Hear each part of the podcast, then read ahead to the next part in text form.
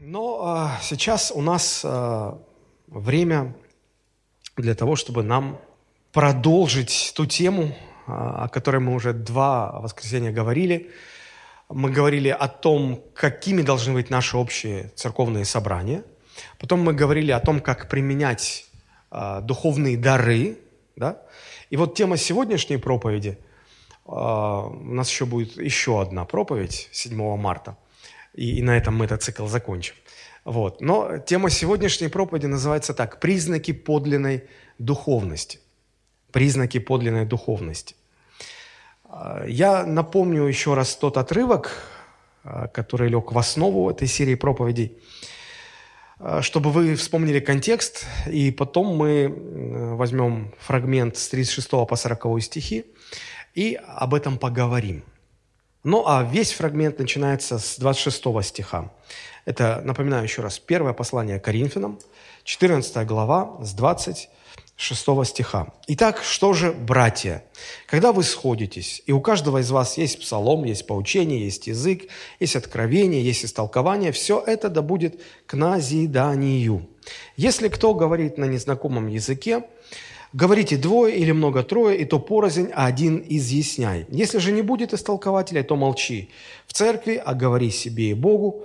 И пророки пусть говорят двое или трое, а прочие пусть рассуждают. Если же другому из сидящих будет откровение, то первый молчи. Ибо все один за другим можете пророчествовать, чтобы всем поучаться всем получать утешение. И духи пророческие послушны пророкам, потому что Бог не есть Бог неустройства, но мира. Так бывает во всех церквях у святых. Вот до этого места мы уже разобрали все. Дальше 34, 35 стихи, вот эти два стиха, мы о них поговорим 7 марта, как раз в канун Международного женского праздника. Вот. И мы поговорим о роли женщин в общих э, церковных собраниях. Сегодня я это пропускаю. И, э, значит, с 36 по 40 стихи это как раз вот наш сегодняшний отрывок, с 36 по 40. Поэтому давайте мы его прочитаем. «Разве от вас вышло Слово Божие? Или до вас одних достигло?» Смотрите, здесь риторические вопросы, они предполагают, что все, что было до того, а что было до того. Апостол Павел разъясняет порядок – что и как должно быть на богослужениях, как правильно использовать духовные дары, какова роль женщин в этих э, общих собраниях.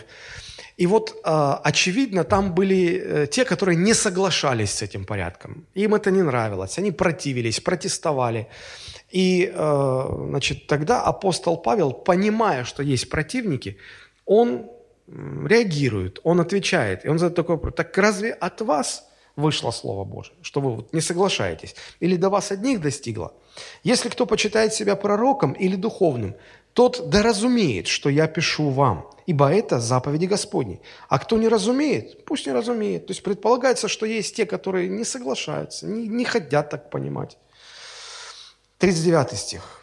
Итак, братья, ревнуйте о том, чтобы пророчествовать, но не запрещайте говорить языками. Только все должно быть благопристойно и чинно.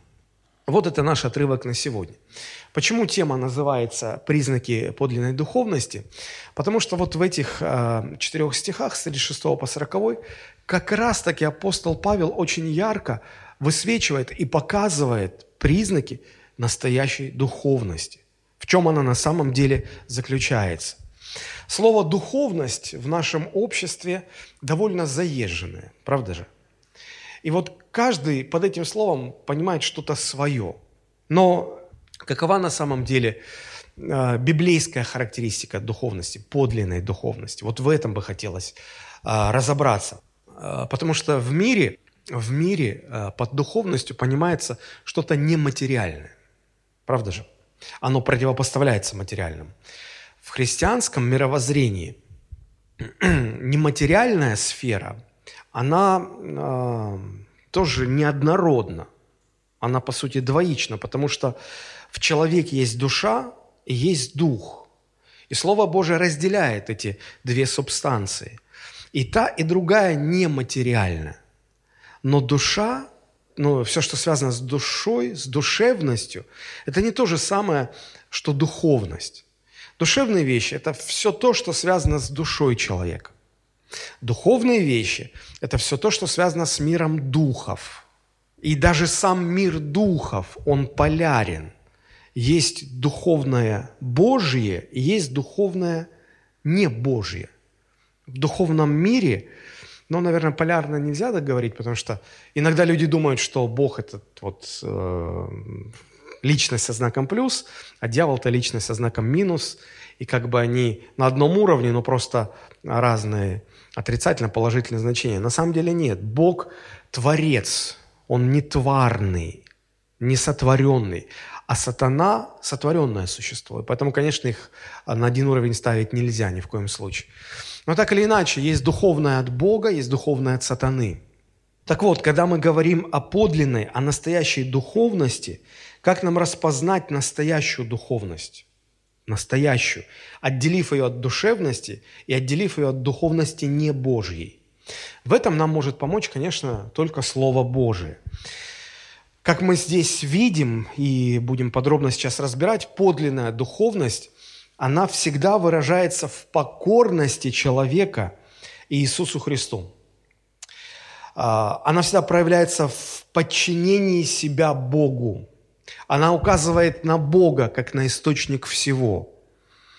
Она не связана с нами, потому что мы не являемся этим источником. А, вот в этом отрывке с 36 по 40 стихи мы находим три проявления настоящей духовности. Посмотрите, апостол Павел говорит о признании его апостольской власти и авторитете Божьей воли – и, и говорит, что подлинно духовный человек, он, он точно поймет и точно согласится с тем, что он, апостол Павел, говорит. Он говорит, кто почитает себя духовным, да, кто почитает себя пророком, тот поймет, что я говорю не от себя, что я говорю заповеди Господни. То есть он покорится, он не будет противостоять. Во-вторых, подлинная духовность, как мы видели выше, проявляется в том, что э, она отдает приоритет э, тем духовным дарам, которые приносят назидание многим, которые приносят назидание всей общине. И во вторую очередь ставит дары, которые приносят назидание нам самим. Только вот личная моя польза. Человек подлинно духовный никогда не, не будет выпячивать или никогда не поставит на первое место дары, от которых пользу получает только он сам. Во-первых, он будет искать пользы ближнего. И для него эти дары, которые приносят назидание другим, будут приоритетнее. И в-третьих, подлинная духовность проявляется в признании э, необходимости порядка, в признании, в согласии с Божьим порядком, с тем, чтобы все было благопристойно, чинно в церковных собраниях и богослужениях. То есть, другими словами, в сущности апостол Павел утверждает, что духовность, настоящая духовность проявляется в подчинении человека, в подчинении себя трем вещам – Божьему Слову, Божьей власти и Божьему порядку. Вот об этом э, мы и э, будем говорить сегодня, потому что эти три признака, они, их можно увидеть, их можно заметить в человеке, их можно идентифицировать. Давайте понаблюдаем за тем, как апостол Павел развивает эти мысли в конце 14 главы. Смотрите, 36 стих – это такой плавный переход от женского вопроса. Вероятно, в следующий раз, когда мы будем говорить о, о, о роли женщин, то по мере того, как вы будете слышать, у вас, возможно, тоже будет закипать какое-то несогласие внутри. «А я так не согласен, а я так не думаю». И вот 36 э, стих, он, он так и начинается. Апостол Павел предугадывает это несогласие, говорит, а разве от вас вышло Слово Божье? Или до вас одних только достигло? В современном переводе этот стих звучит так. Или вы думаете, что Слово Бога только от вас исходит? Или только к вам оно одним пришло? То есть апостол Павел на эти возражения задает риторический вопрос. Риторический вопрос – это вопрос, на который не требуется ответ – он просто как бы вот всем адресуется и потому называется риторическим. Так вот, по сути дела, Павел обращается к людям высокомерным и гордым, потому что они отвергают порядок, они не соглашаются с этим порядком. Они отказываются принимать его наставление. Они почему-то уверены, что их понимание Божьего учения самое правильное, самое верное. А апостол Павел что-то от себя им хочет тут рассказать. И поэтому апостол Павел задает этот вопрос и спрашивает, послушайте, разве вы были тем источником, откуда Слово Божье вышло и потом пришло во все церкви? Разве вы были источником? Нет. До вас уже все было, уже все правила были установлены, заповеди учреждены. До вас еще, вашей церкви еще не было. А этот порядок уже был. Не думайте, что с вас христианство начинается. Ни в коем случае. Нет. Это очень похоже на, знаете, вот на что. Когда рухнул Советский Союз, и в стране открылась религиозная свобода, и потекли миссионеры, э, церкви стали открывать, ну, насаждаться, начинаться, появляться как грибы после дождя. Многие-многие уверовали вот в начале 90-х. Я обратил внимание, что вот людям, которые в 90-е вот уверовали, им свойственно – такое понимание. Им кажется, что вообще все мировое христианство началось в 90-е годы 20 века. С них. Что до этого вообще ничего не было. И поэтому они говорят, да зачем изучать церковную историю? Зачем там разбирать, вот что там отцы церкви говорили, а, что там было на этих соборах, на тех вселенских... Вообще, вот, ну, как бы, вот мы у истоков христианства стоим. Вот только мы понимаем правильно Слово Божие. Вот что-то подобное было в Каринской церкви. Они думали, что вот они источник. И апостол Павел говорит, слушайте, ну вы этот, спуститесь с небес на землю, хоть иногда так спускайтесь, и поймите, что не с вас все началось, не от вас все, не вы источник. Выше он говорит, посмотрите, то, что я говорю, это правила, которые приняты во всех церквях у святых. Все принимают. Почему вы не принимаете? В чем проблема-то? В Каримской церкви, как мы уже говорили, не раз на общих собраниях царил хаос, беспорядок. И апостол Павел дает наставление, правила, как нужно все устроить. Почему? Потому что так бывает во всех церквях у святых. И он пытается привести и Каримскую церковь к общим стандартам, как должно быть во всех церквях у святых. Хочет, чтобы и у них тоже было, как везде – как принято повсеместно, как, как Божьи нормы установлены в других поместных общинах. А коринфяне не хотели с этим соглашаться. Они почему-то считали себя уникальными, свою церковь исключительной.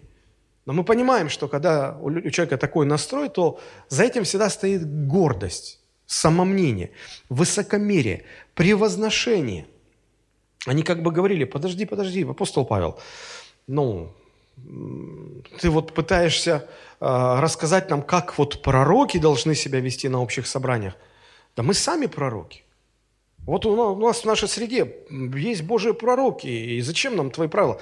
Они сами нам, эти пророки, скажут, Бог может через них сказать. Действительно, в их среде были Божьи пророки, но апостол Павел говорит, подождите, не с вас же все началось, не вы источник. Вас еще не было, а эти правила уже были.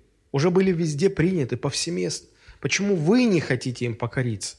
Почему вы не хотите считать себя одной из а, многих церквей? Почему вы думаете, что вы исключительные?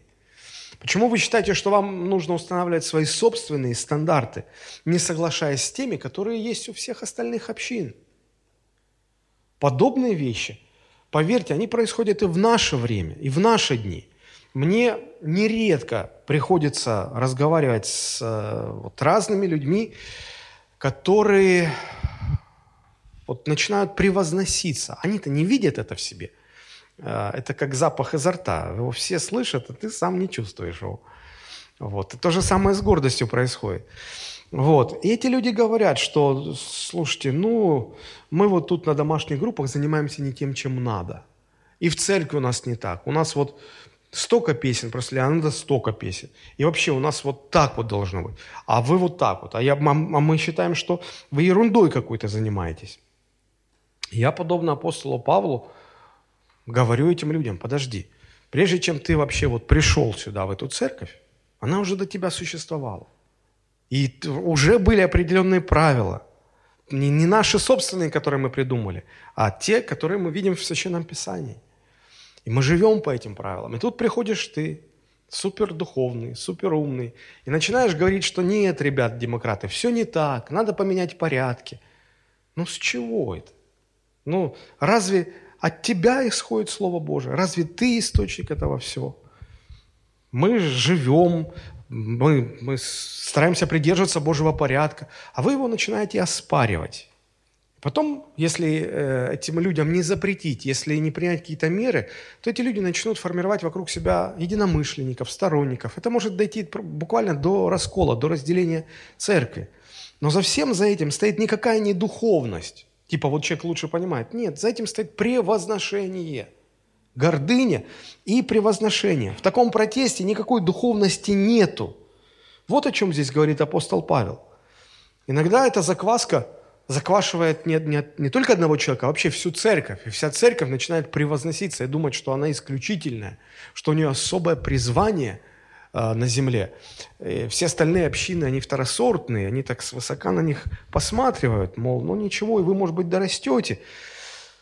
Любая церковь, которая претендует на какую-то исключительность, на то, что вот только у нее истина, и только она понимает все правильно, а все остальные нет, у этой церкви очень большие духовные проблемы. Очень большие духовные проблемы. Потому что это самообольщение. Самообольщение. У такой церкви возникает ложное ощущение уникальности, исключительности, независимости. И это очень опасное состояние. Как для церкви в целом, так и для э, христианина в отдельности. Я понимаю так, что наша церковь одна из многих, таких же важных, нужных, равнозначных, мы не какие-то исключительные, мы не какие-то особенные. Мы одна из многих церквей, из которых состоит тело Божие. Апостол Павел в одном из своих посланий говорит, чтобы мы познавали, что есть долгота, широта, глубина, а, речь идет о Божьем учении, чтобы мы познавали истину со всеми святыми. Это значит, ни одна поместная церковь не может претендовать на исключительность э, истины. Вот только у нее истина, а больше нет. Нет, у каждой церкви есть какой-то фрагмент. И когда эти церкви не отделяют себя от единства веры, а когда они воспринимают себя как часть чего-то большого общего, вот тогда они дополняют друг друга, служат друг другу и познают истину со всеми святыми. Это чрезвычайно важно понимать. Мы не какие-то эксклю- эксклюзивные. И я, как христианин, не какой-то особенный. Один из многих. Такой же, как все. Вы скажете, ну как это? Нам даже мультик показывали на детском служении. Ты особенный, ты исключительный. Я бы запретил бы такие мультики. Потому что они формируют в людях, в детях э, ложные, ложные предпосылки, ложную уверенность. Вот, мы должны быть... Что мы такая единая серая масса? Не надо, друзья, пере, перевирать. А, мы, мы, мы не должны ну, быть какими-то слишком индивидуальными. Да, мы разные, безусловно, разные. Но, но очень важно, чтобы эта индивидуальность не стала причиной, почему мы начинаем превозноситься, почему мы начинаем себя выделять. Поэтому я стараюсь всегда не выделяться. Я стараюсь всегда быть со всеми святыми. И, и мое понимание такое. Я вижу это в Писании. Я вижу это в Писании. Настоящая духовность не в том, что ты считаешь себя каким-то супер исключительным, а в том, что ты понимаешь, что ты один из многих. В конце концов, я уже приводил этот аргумент. А, мы, как люди, составляем из себя тело Христова. Да? Мы как клеточки в этом теле. Вот а, скажите, пожалуйста, клеточки в теле, они должны быть однородные. Однородные должны быть. Потому что если какая-то клетка в, в теле появляется и начинает отличаться от других, то вот с этой клетки начинает возникать раковое заболевание.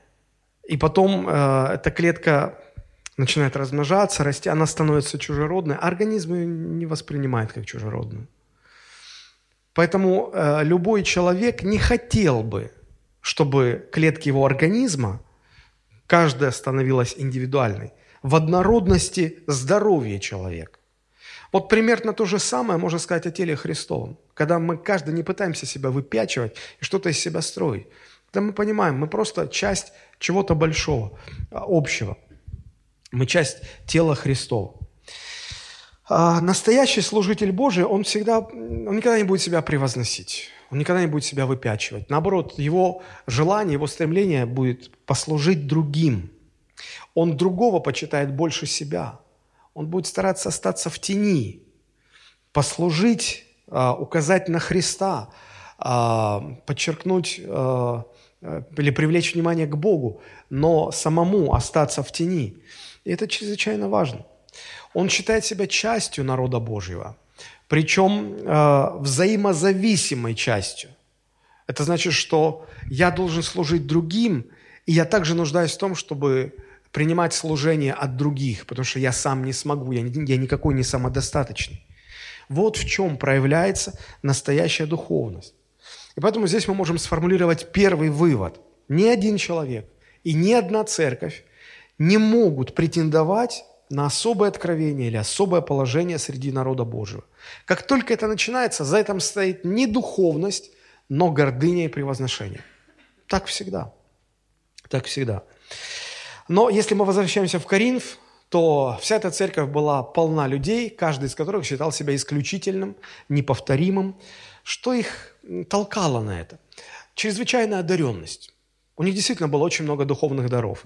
И вот когда человек видит, что э, у, у него есть дары, он, он, он оказывает влияние на других людей, и потом он смотрит, он сравнивает себя с другими, и он начинает видеть, что а, действительно вот практически ни у кого такого дара, как у меня нет. И он начинает себя считать уникальным, неповторимым. Он начинает считать, что это якобы выделяет его из общей массы, а, общая такая серая масса, а вот он такой граненый бриллиант. Вот он. Вот его дарование таким делает. И эти люди не понимают, что, по сути, они попали в ловушку своей гордыни. И вот апостол Павел, чтобы их как-то вывести из этого состояния, он задает риторические вопросы, в которых чувствуется ну, доля некого сарказма. Знаете, что такое сарказм? Это такое язвительное изобличение, язвительная насмешка, суть которой заключается в том, чтобы ну, сказать, слушай, ну ты неправильно что-то делаешь. И вот язвительность заключается в том, что ты говоришь одно, а имеешь в виду другое. Посмотрите, как это происходит здесь. Он, смотрите, что говорит апостол Павел. «Разве от вас вышло Слово Божие?» Он-то имеет в виду совсем другое. Конечно, не от вас вышло. Но утверждает, Разве от вас вышло Слово Божье? Или до вас одних только достигло, что вы только поняли, а все остальные не поняли, и поэтому должны по вам сверять свои стандарты. Это немного похоже на сарказм, который использовал Иов, обращая, значит, обращаясь к своим друзьям, которые пришли утешать его в его бедствиях. Значит. Помните 12 э, глава книга Иова, 1-2 стих. «И отвечал Иов и сказал, подлинно только вы люди, и с вами умрет мудрость. То есть он имел в виду, что, конечно, ну не вы же только люди, я же тоже человек. Но сарказм в этом и заключается. Он говорит, ну, конечно, ну, только вы люди, все же остальные не люди. И только у вас мудрость. Вот вы умрете, и с вами мудрость умрет, другим она недоступна. Он говорит, ну я же что же не дурак, я же что же что-то понимаю. Ну что же вы вот мне пытаетесь втирать непонятно что? Зачем вы так делаете? Ну зачем вы из меня дурака делаете? Тоже вот похоже немножко. Так и Павел здесь укоряет коринфян, говорит, слушайте, вы чего, самые умные, что ли? Ну поймите, задумайтесь, конце-то концов, действительно ли э, вы правильно понимаете Слово Божие или нет? Или вы зазнались, или вы возгордились, и вас нужно исправлять. А вы протестуете, вы не соглашаетесь, вы спорите. Проверьте себя, попадали ли вы в подобные ситуации. Когда ваш духовный наставник или пастор объясняет и говорит, вот это неправильно, здесь ты ошибаешься, здесь... А вы, да нет, пастор, да вы не понимаете, да не так же, да вот так же. Потом вам уже на совете церкви говорят, слушай, ну, ну, ну хватит уже, ну образуемся в конце концов. Нет, это вы все ничего не понимаете. Это, а, а со мной Господь говорит, это вот, значит, вам, это вам нужно слушать то, что я говорю, а не мне вас слушаться. Друзья, это серьезная проблема, она может случиться с каждым. С каждым, если мы не разберемся в том, что является подлинной настоящей духовностью. Как не попасть в ловушку гордыни и превозношения. Потому что Писание говорит, придет гордость, придет и посрамление. Придет, обязательно придет. Вы можете это не заметить. Вы можете считать свое мнение самым правильным, но придет гордость, придет и посрамление. Поэтому нужно беречься этой опасности какой-то мере это похоже на юношеский максимализм, который проявляется не только в том, что подростки воспринимают все гипертрофированно, то есть преувеличено, когда все ручки по максимуму выкручены, и вот они вот в таком свете все видят. Знаете, когда вот фотографию снимаешь, а потом редактируешь там насыщенность, этот, э, экспозиция, резкость, э, точка черного. И вот все эти вот на максимум выкрутить, и там, вот подростки, они так все гипертрофированно воспринимают.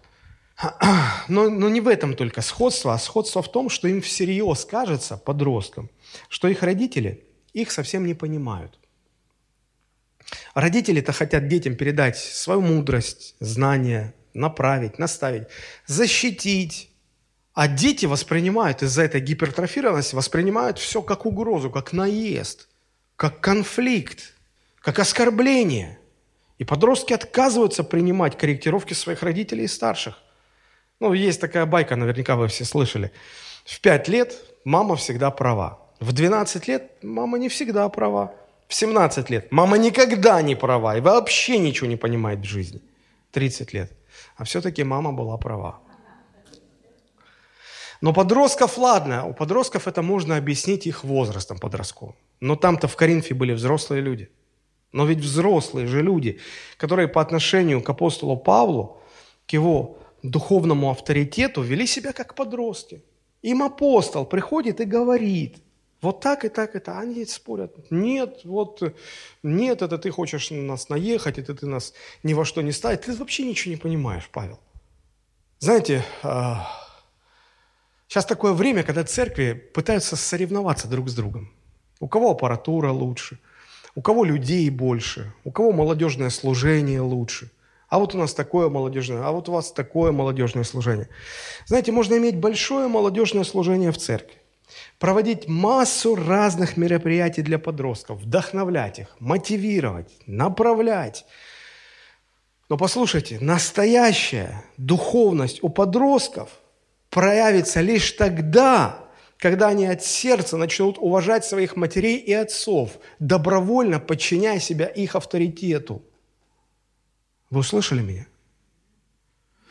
Настоящая, подлинная духовность у подростков начинает проявляться тогда, когда они от сердца покоряют себя своим матерям и отцам, признавая авторитет их, не отвергая их авторитета, от сердца – не так в церкви сказали, поэтому я пружину накручу и напрягусь, потерплю еще, ладно вас. Нет, от сердца. От сердца. Если вот этого нет у подростков в церкви, грош цена всем молодежным служениям. Грош цена. И я это серьезно говорю. Услышьте меня. Ой, у нас такие выезды, ой, у нас такие мероприятия, ой, мы так проповедуем, ой, мы так поем, ой, мы для Бога, год для Бога, ой, мы вот это все. Это все хорошо. Но если при всем при этом ты приходишь домой, а мама тебе, мама, твоя мама тебе говорит, доченька или сыночка, помой посуду или убери комнату, и здесь в нем просыпается лев из колена Иудина. Да я, да почему, да я не обязана – да что вы себе позволяете? Вы меня не понимаете. Я еду год для Бога. Люди, очнитесь, опомнитесь, опомнитесь. Настоящая духовность проявляется прежде всего в покорности авторитету. Вот, вот первый твой авторитет, твои родители. Это первый признак подлинной духовности. Покорность поставлена тобой власть. Если этого нет, все остальное – обольщение обман. Апостол Павел считал коринфян и других э, верующих э, в тех церквях, которые он насадил, он их считал своими детьми, а себя считал их духовным отцом. И Вот когда отец, когда мать видят, что ребенок их встает на какой-то опасный путь, ребенок не видит. Не потому, что он дурной, а в силу возраста своего, в силу неопытности и возраста. Он хороший, все дети хорошие, замечательные. Но в силу неопытности он не видит, поэтому мама и папа даны, чтобы видеть, распознавать то, что дети не могут в принципе понять. И мама, папа, видя это, предостерегают и говорят, осторожно. Они пытаются уберечь детей от опасности. Но гордыня ослепляет детям глаза. И они ничего не видят. Детям кажется, что их родители не понимают, не любят, что родители их унижают. Поэтому подростки бунтуют. Поэтому они ссорятся, поэтому они не разговаривают. Они говорят, мама, папа, вы совсем меня не понимаете, я вам вообще ничего не буду рассказывать, вообще я с вами разговаривать не буду, вы не, не любите меня, вы не хотите участвовать в моей жизни, вы не такие, вы старики, вы ничего не понимаете. Гордость ослепляет. Потом проходят годы. Жизнь очень жестоко обходится с гордецами, очень жестоко. Потом эти дети вырастают, они становятся сами уже родителями. Их детки, пока маленькие, ой, сю-сю, ой, лапочка, ой, зайчик, ой, солнышко. Потом эти солнышки, зайчики вырастают, становятся подростками, и вдруг в этих ваших собственных детях, ваших собственных подростках – вы начинаете узнавать себя, вспоминать свой бунт против своих родителей. Только теперь он в более уродливой форме проявляется, на новом витке спирали. И вам так больно от этого. И вы говорите, да я тоже такой был, да услышь ты меня, в конце концов. Нет, хлопают дверью, ругаются, орут, уходят из дома, разрывают отношения, годами не разговаривают. Как больно, как больно. И ты понимаешь, что это жатва. Ты пожинаешь свой бунт. И хочется вернуться к папе, к маме, пасть в ноги и сказать, простите меня, дурака, простите. А, а некому уже вернуться, их нету, они, они умерли уже. Они уже ушли из жизни. Как бы раньше это понять, что подлинная духовность, она не в, не в превозношении, она не в том, что ты вот такой вот самый умный, тебе море по колено, а в том, чтобы признать над собой тот духовный авторитет того старшего, того человека, того служителя, которого Бог поставил над тобой. Отца признать, мать признать, пастора своего признать, наставника своего признать. Разве от вас вышло Слово Божие? Разве с вас все началось? Разве вы все такие самые умные все понимаете? Нет, конечно. И апостол Павел говорит, ну вы поймите, Евангелие не от вас пришло, оно пришло а, в готовом виде. Не вам его изменять, не мне его даже изменять. Я же не от себя тяну, толкаю. Никто не может его изменить, никто его не может подстроить под свои культурные особенности или под свои желания. Мы все должны этому Евангелию покориться – все должны покориться тем служителям, которых Бог над нами поставил. Во всех церквях так. Во всех так церквях.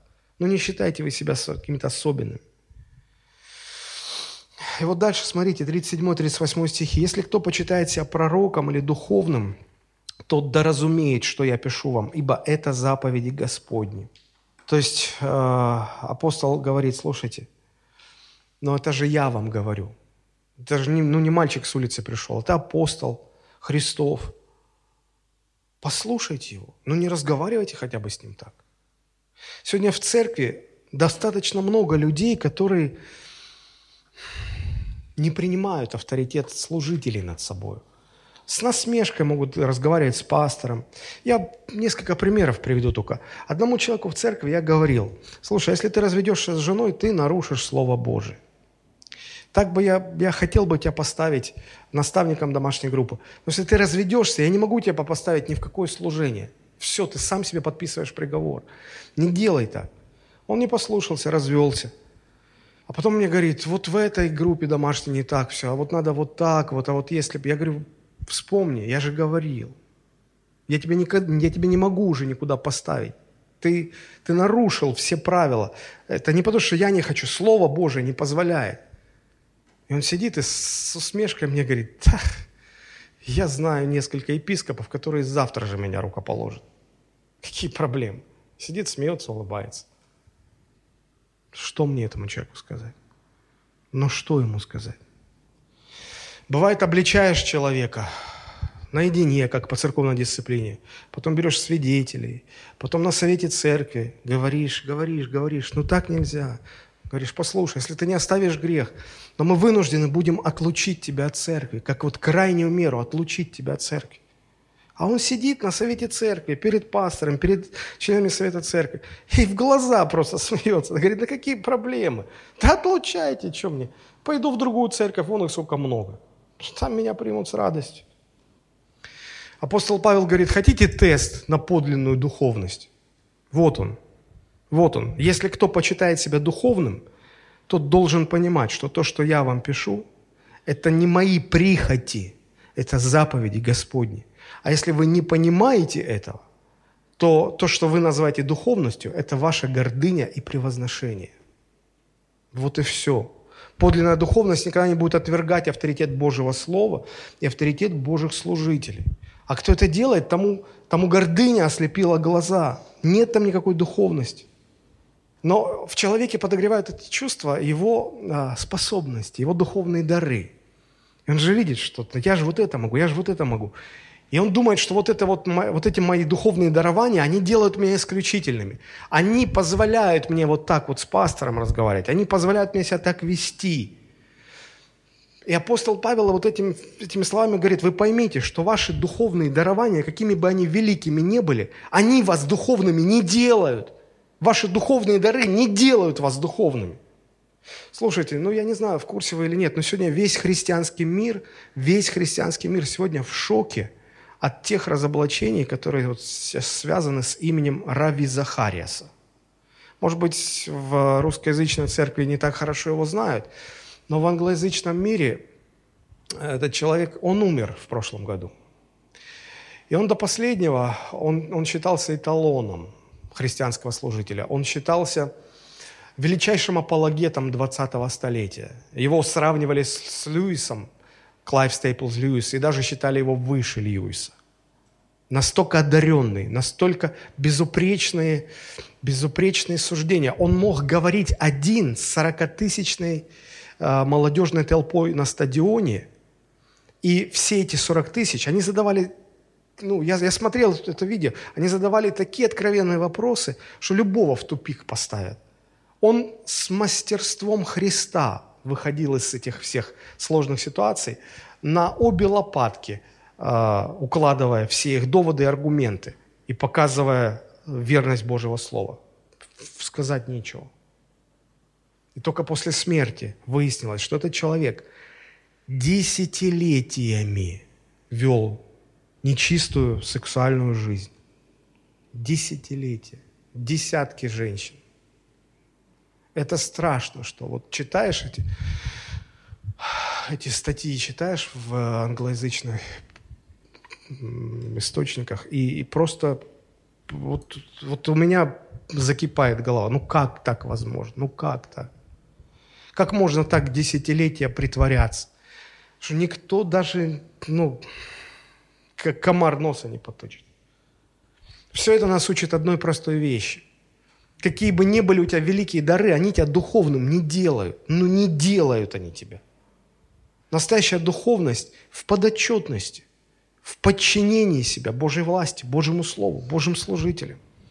Никакая одаренность, никакой духовный дар не выше Богом поставленной власти, не выше Богом установленного порядка, не выше.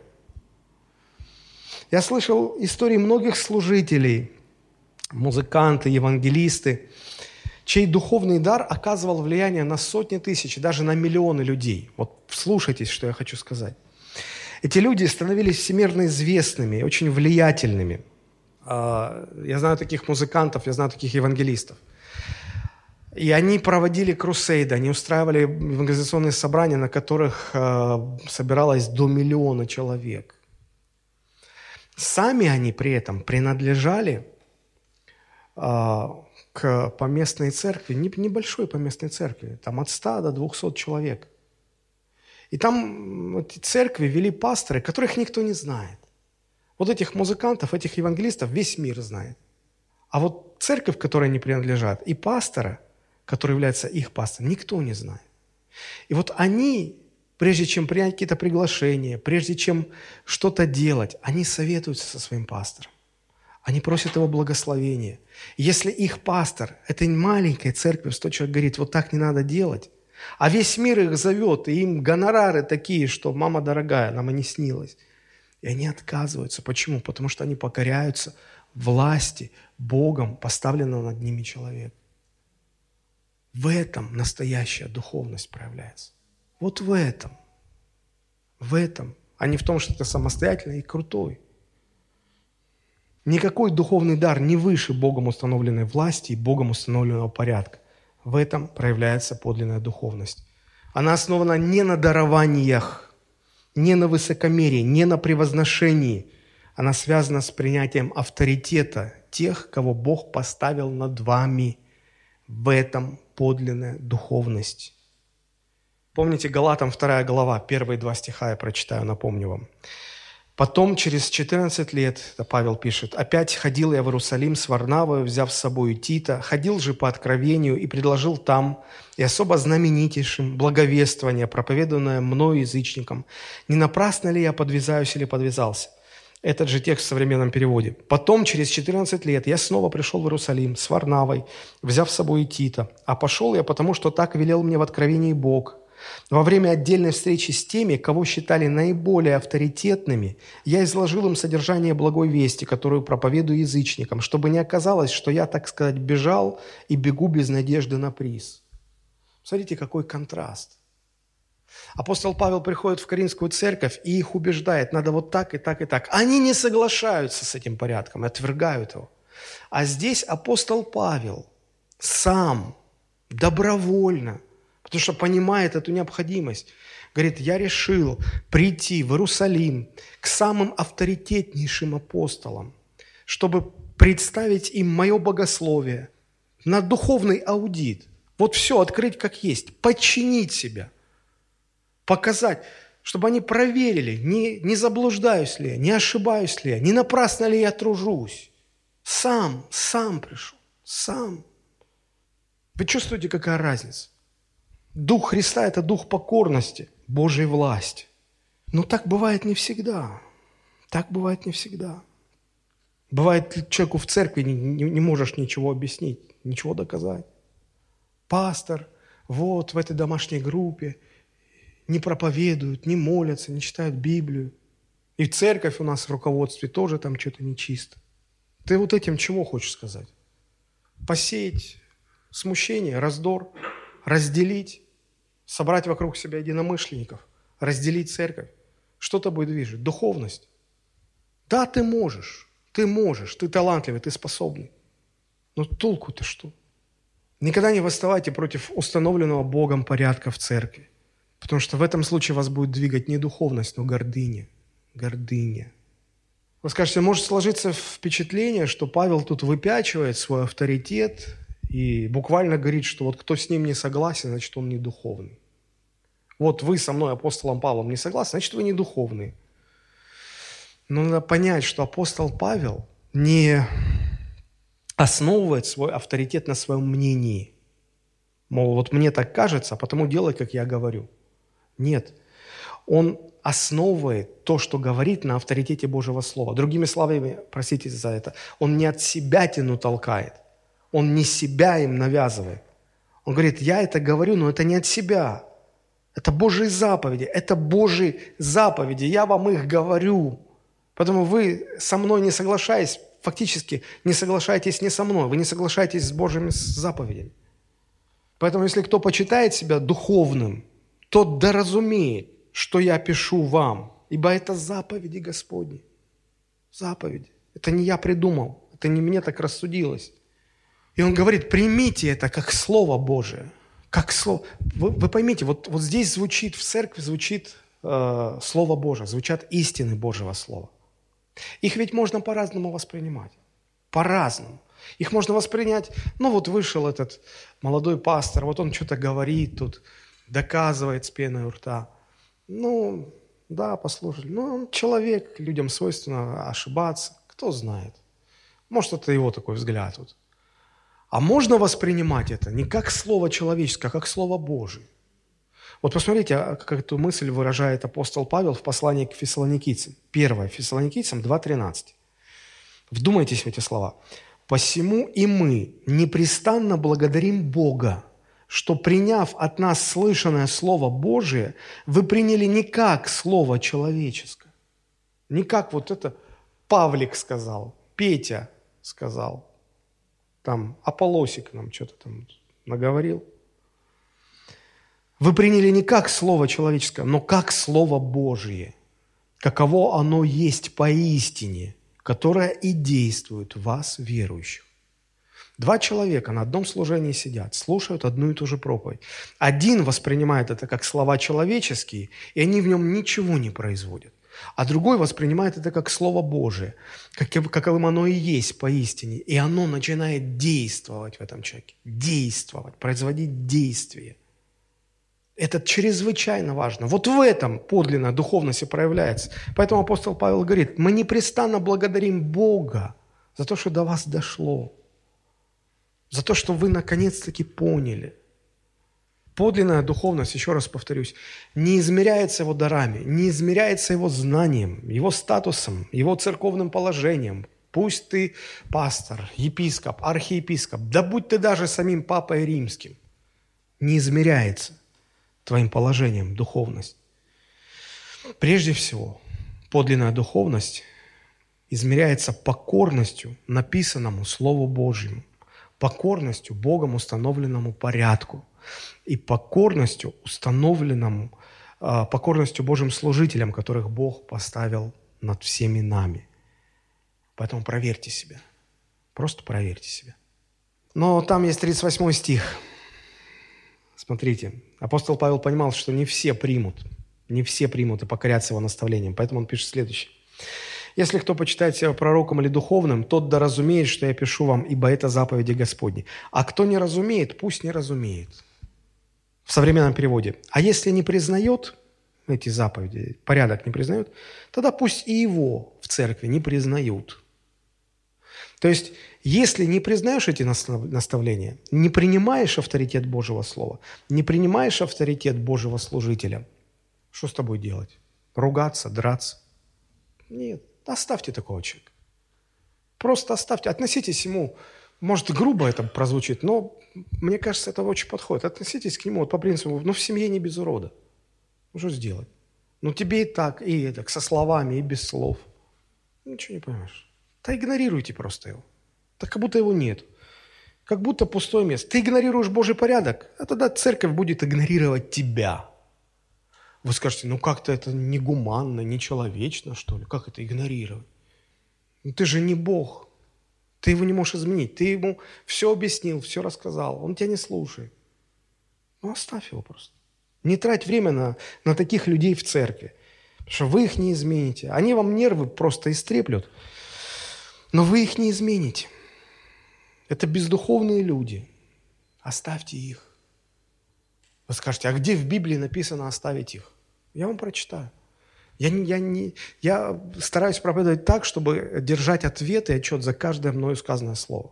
Если я говорю, что вот оставьте, не, это не потому, что вот тут только вот одно место так говорит, пусть и он тогда будет игнорируем. А вот второе послание фессалоникийцам, третья глава, первые два стиха. Второе фессалоникийцам 3, 1, 2.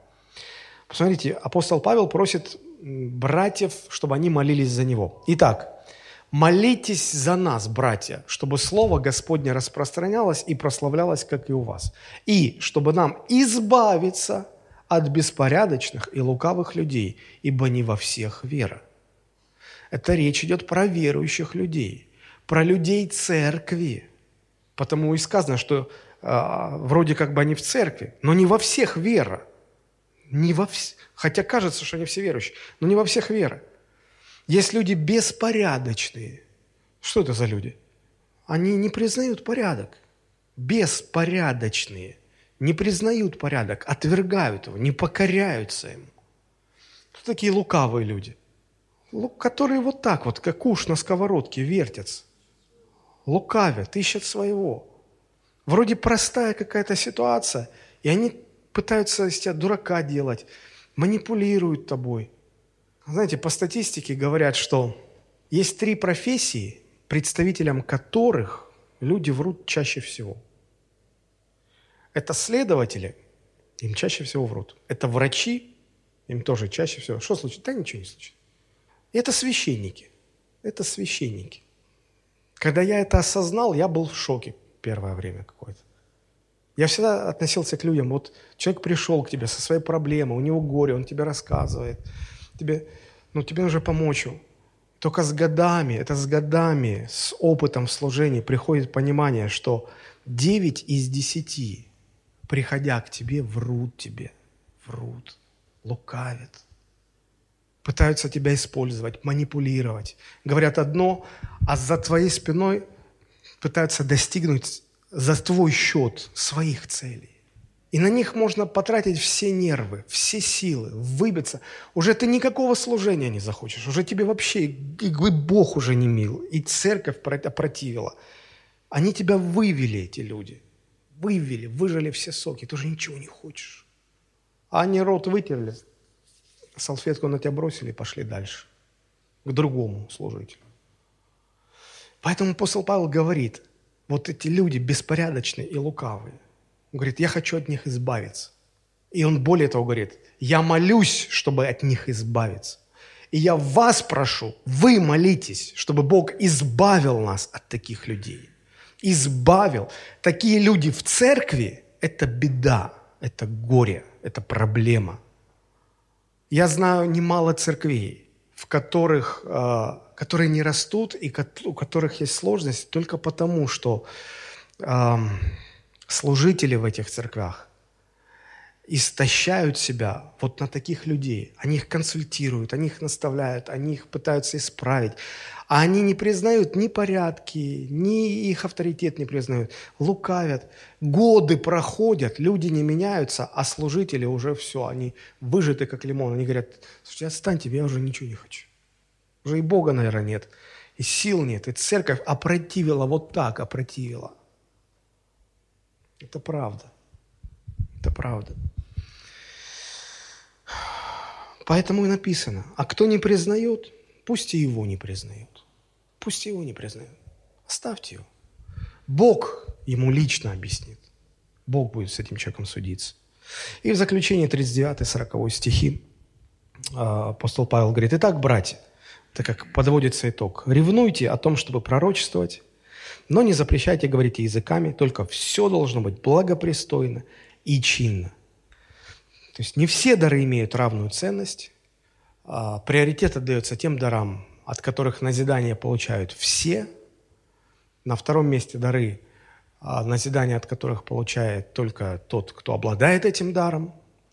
Вот, он говорит, стремитесь к тому, чтобы пророчествовать. Стремитесь. Если я всегда говорю, если вы мужчина в церкви, Ревнуйте о том, чтобы пророчествовать. Мы говорили о том, что, что значит пророчествовать. Кто пророчествует, тот говорит людям в назидание, увещевание, утешение. Вот, вот это то, чем я сейчас занимаюсь. Мужчины, вас всех Бог призвал в той или иной степени, в той или иной мере, но делиться Словом Божьим. Поэтому ревнуйте об этом. Писание говорит, ревнуйте об этом. Стремитесь к этому. Ну, Учитесь этому. Вы скажете, ну если это дар, тогда учиться не надо. Нет, не путайте одно с другим. Потому что мы, мы, мы же все эти три проповеди говорим о том, что здесь апостол Павел учит, как применять духовные дары. То есть надо учиться ими пользоваться, учиться их применять, учиться ими как инструментами использоваться, чтобы назидание приходило. И последние вот эти слова. Только во всем, только все должно быть благопристойно и чинно. Вот как вы понимаете эти слова? Только все должно быть благопристойно и чинно. Мне сразу вспоминается история, когда царица Савская, услышав о славе и мудрости Соломона, решила лично посетить его. Она пришла, посмотрела дворец, как живет Соломон, поговорила с Соломоном, послушала его мудрость, посмотрела как живут рабы Соломона, слуги, во что одеваются, что у них на столе. И она говорит, слушайте, я в восторге. Я даже десятой доли не слышала о, о той славе, которую я сейчас увидела. Обычно люди, когда распространяют молву, то она всегда преувеличивает истинное положение. А здесь даже это, даже этот эффект не сработал, потому что там столько было славы, столько устройства, столько мудрости, столько красоты, столько благопристойности, столько чинности, столько порядка и устройства во всем, что царица Савская говорит, я снимаю шляпу, я просто... Как хорошо, как здорово. Вот мне кажется, в церкви должен, должно быть вот такое устройство. Когда люди заходят, когда люди приходят, когда люди сталкиваются с церковью. Я не про помещение, не только про помещение говорю. Вообще, церковь – это же люди. Это люди и взаимоотношения между ними. И вот когда, когда бы кто-то столкнулся бы с церковью, сказал, слушайте, как у вас все здорово, как у вас все хорошо. Порядок и устройство в церкви, на богослужениях, это все отражает характер Бога если есть порядок. Там, где есть порядок, там, где есть устройство, там будет действовать Святой Дух. Мне так запала в сердце фраза, которую приписывают а, богослову Тозеру. Он сказал, любое служение успешно лишь в той мере, в какой мере в этом служении участвует Дух Божий. Любое служение успешно лишь в той мере, в какой мире в этом служении участвует Дух Божий. А Дух Божий приходит туда, где есть порядок, где есть устройство, где есть подлинная духовность, которая проявляется в покорности Божьему Слову, в покорности Божьим служителям, поставленным над нами, и в покорности Божьему порядку в церкви.